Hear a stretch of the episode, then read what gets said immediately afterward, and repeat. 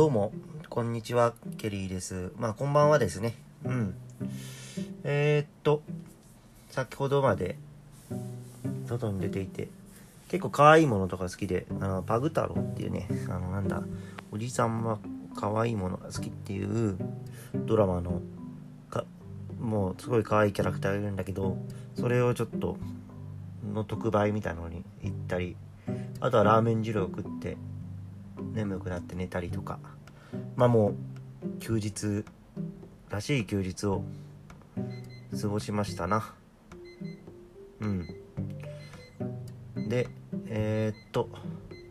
そうこうしてる間にまあ起きて。でいろいろ本少し読んだりとかあと、まあ、ブログを書いたりして。で、じゅんさんのラジオさっきまで聞いてました。で、じゅんさんのラジオをちょっと聞く中で、まあ、あの、音楽の話だったり、まあ、体系的に話をすることができているということをお褒めに預かりありがとうございます。まあ、あとは、じゅんさんのルーツの話だね。歌謡曲だったりっていうところの、まあ、メロディー性だったりとか、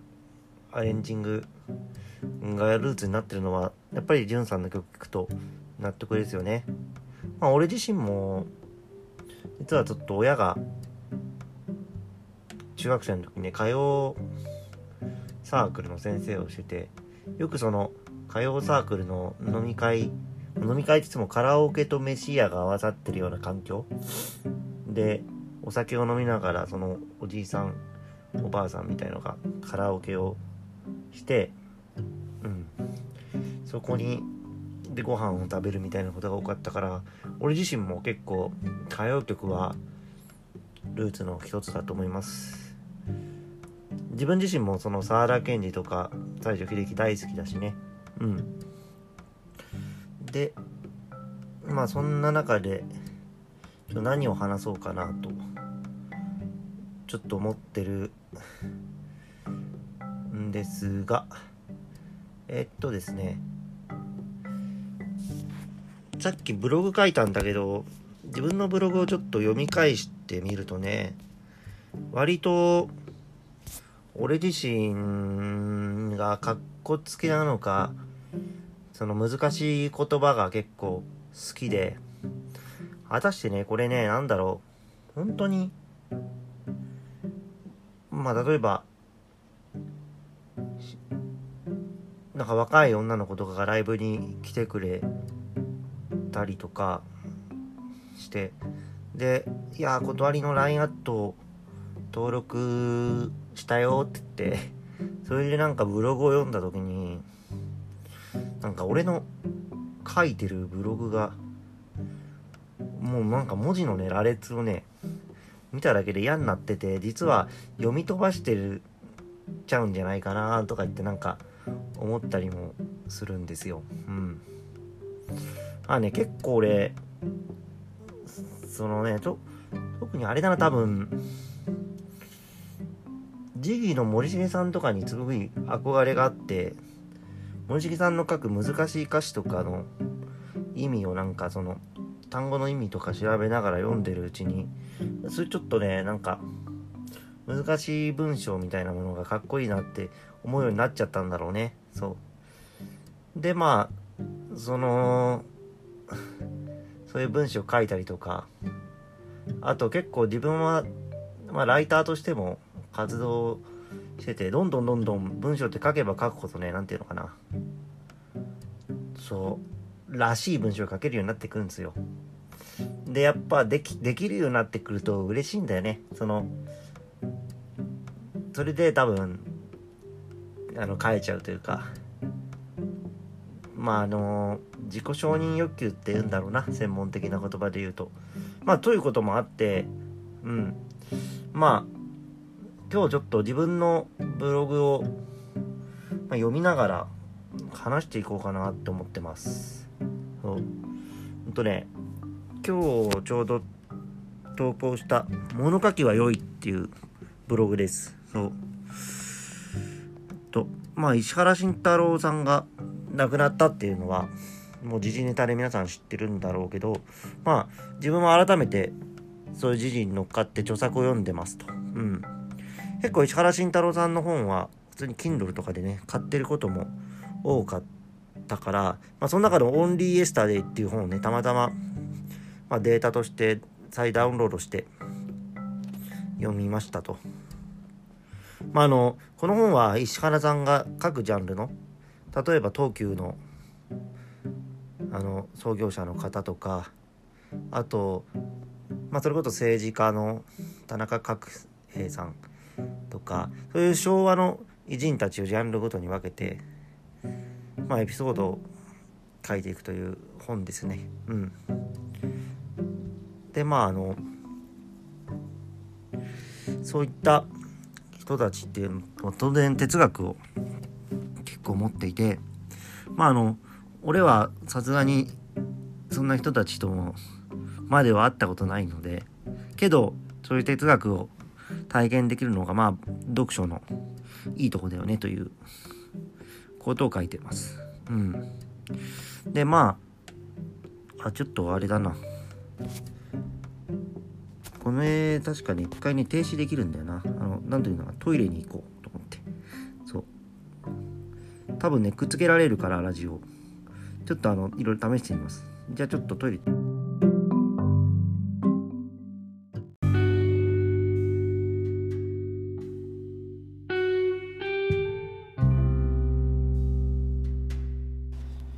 はいはい。えー、っと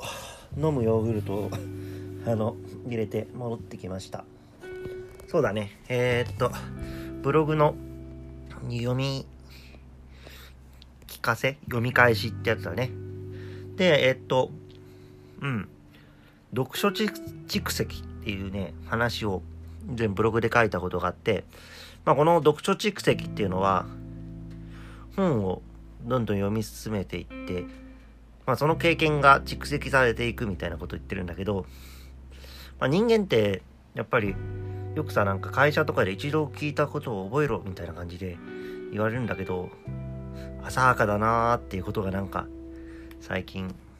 よく思ってきてまあ悟ったというかね。うん。でも一度聞いて覚えるっていうことができないということは何度も聞いたり覚え直したりするっていうことは重要なこととして脳の深いところに保持されるっていう実は仕組みがあるんですね。その脳科学も含めて。でそのことって言い換えればなんだろう各個人個人がまあ重要だって思ったりとか、まあ、何度も体験したりでまあ本だったりまあ動画を見たり音楽を聴いたりでもいいよね。あとその繰り返し人から言われたりしたことっていうことこそがなんかそれぞれの人のオリジナルな記録知識としてまああの個性とか深みになっていくんじゃないかなというふうに思っていますね。で読書蓄積っていうことのこれすごい魅力だと思うのは、まあ、読めば読むほどまあ様々な知識とかエピソードっていうのが何度も何度も出てくるんですよ。割とそのまあ自分の好きな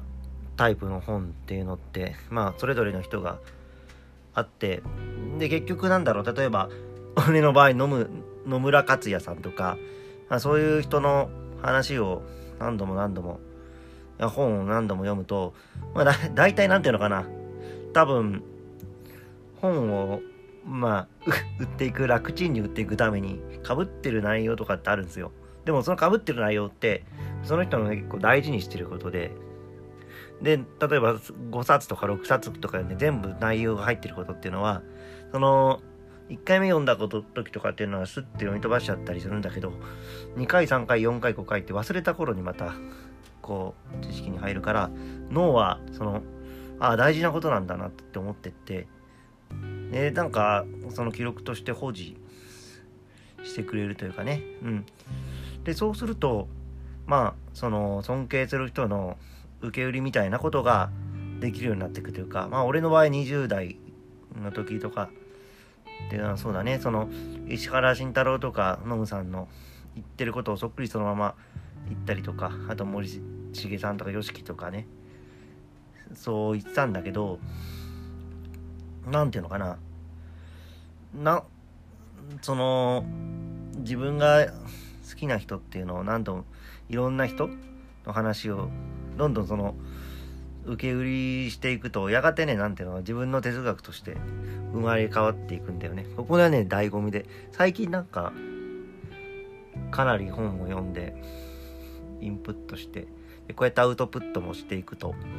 そういう風になってきたんじゃないかなって振り返って思います。俺の場合とかだとさ例えば石原慎太郎とその野村克也みたいな感じで読んでるとなんかちょっと硬い硬そうじゃん。うん。でも石原慎太郎と野村克也ってちょっと違うよね。野球人と。そういう作家政治家みたいな。でその2つのことを読んでること自体が結構まず希少というかその石原慎太郎読んでる人いっぱいいるだろうし野村克也読んでる人もいっぱいいるんだけどその2つを読んでる人は結構希少まああの少なくとも石原慎太郎だけ読んでる人よりは希少ですねと。でそこでまあ大月健二だったりとかもいっぱい読んできて堀江貴文いっぱい読んできた。そうなってくるともう結構希少だよねっていう。でまあそれぞれの受け売りだったとしてもさそのまあなんだその勝手に自分の中でシェイクされるからうんオリジナリティになっていくというか例えばなんか音楽で例えるとさそういうメタルすげえ好きな人がいるじゃん。だとすんじゃんでなんかいろんなメタルを聴いてさまあメタルだって言ってそっくりそのまま吐き出すみたいなことがあったんだけどまあ実は俺クラシックも大好きなんだみたいな感じでクラシックをすごい深く聴いていって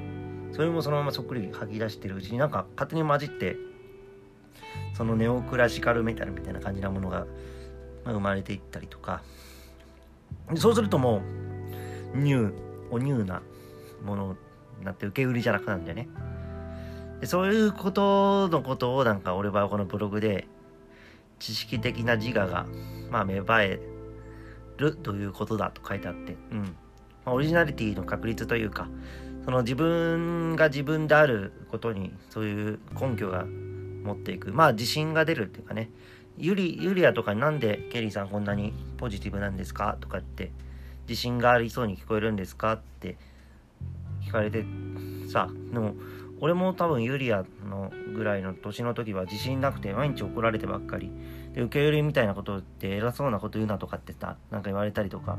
結構あって。でもなんかそれでもういろんな話をインプットしてインプットしてでちょっとずつアウトプットしてるうちになんだろうな。自分の言ってることややってることに根拠があるから大丈夫だって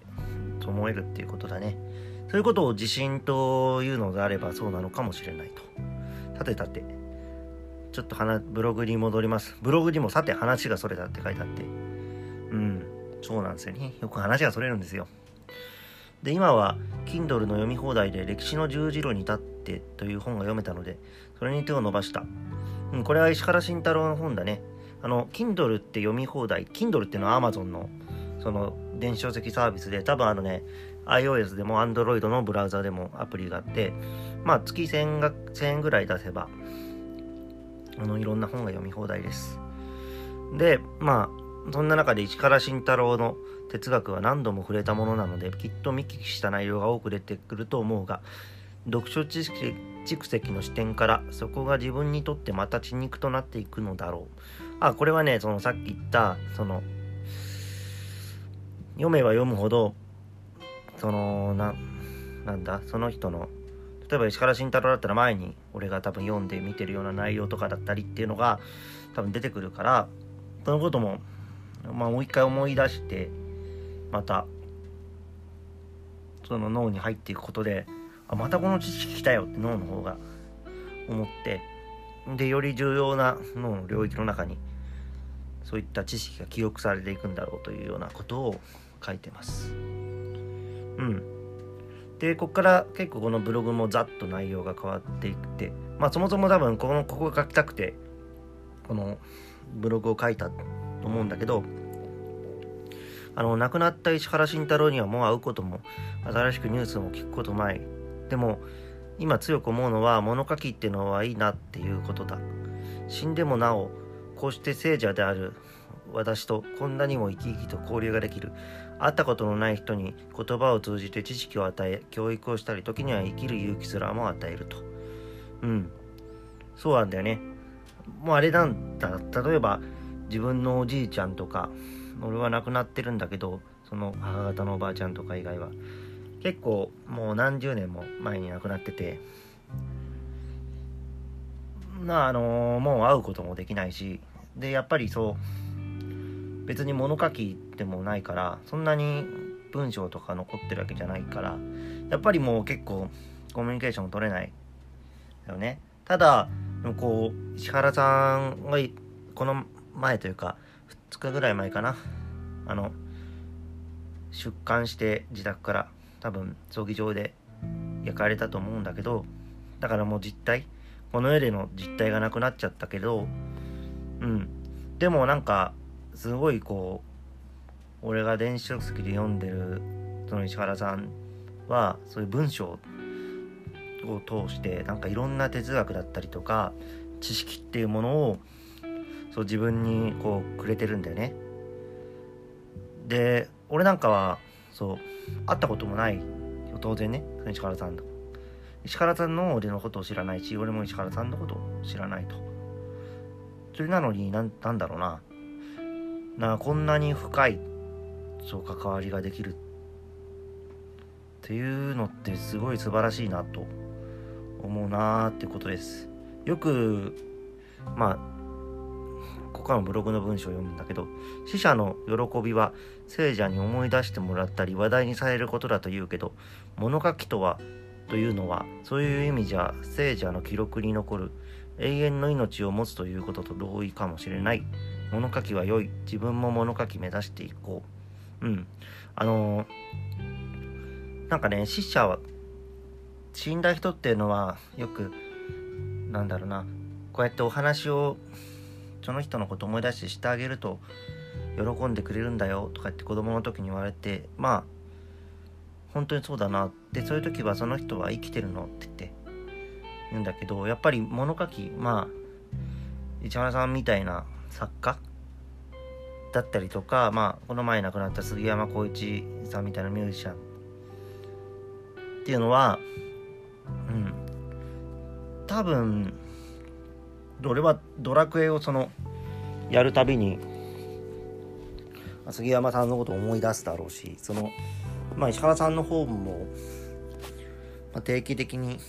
まあ、読むだろうしね、まあ、ノムさんの本だって、まあ、定期的に読んでるわけだからいまだに、まあ、そうするとまああの会ったことない人間だけど俺が彼らのことを思い出すたびにそうなんなんだろうな。その現世の肉体はなくなったけどそういう生きてる人の記録の中で、まあ、生きれるって。それはまあでも永遠の命を持つっていうことと同意かもしれないよね。うん。まあ俺もちょっとこう物書くの好きだからそんな風になれたらいいなと。うん。このブログでは結論付けています、まあ、昔小説も書いたことあるしね。なんかあれだね。それこそ市原さんみたいな生き方っていうのは一個自分のライフモデルとしてはいいなと思うよね。その作家一人でできるそのお金だったりとかコンテンツの蓄積に対してのスキルがあって、え、その上でその世に関わっていくというかまあ俺の場合だったらバンド。市原さんは多分政治家みたいなうん。まあ当然、まあ、俺も今はまだ具体的には考えてないけどこういうなんだろうな。最近相次いで結構いわゆる愛国者って言われる類の有名人が亡くなってるんだけれどもなんかそういう人たちがもういないんだなってって考えると、まあ、誰かがあまあ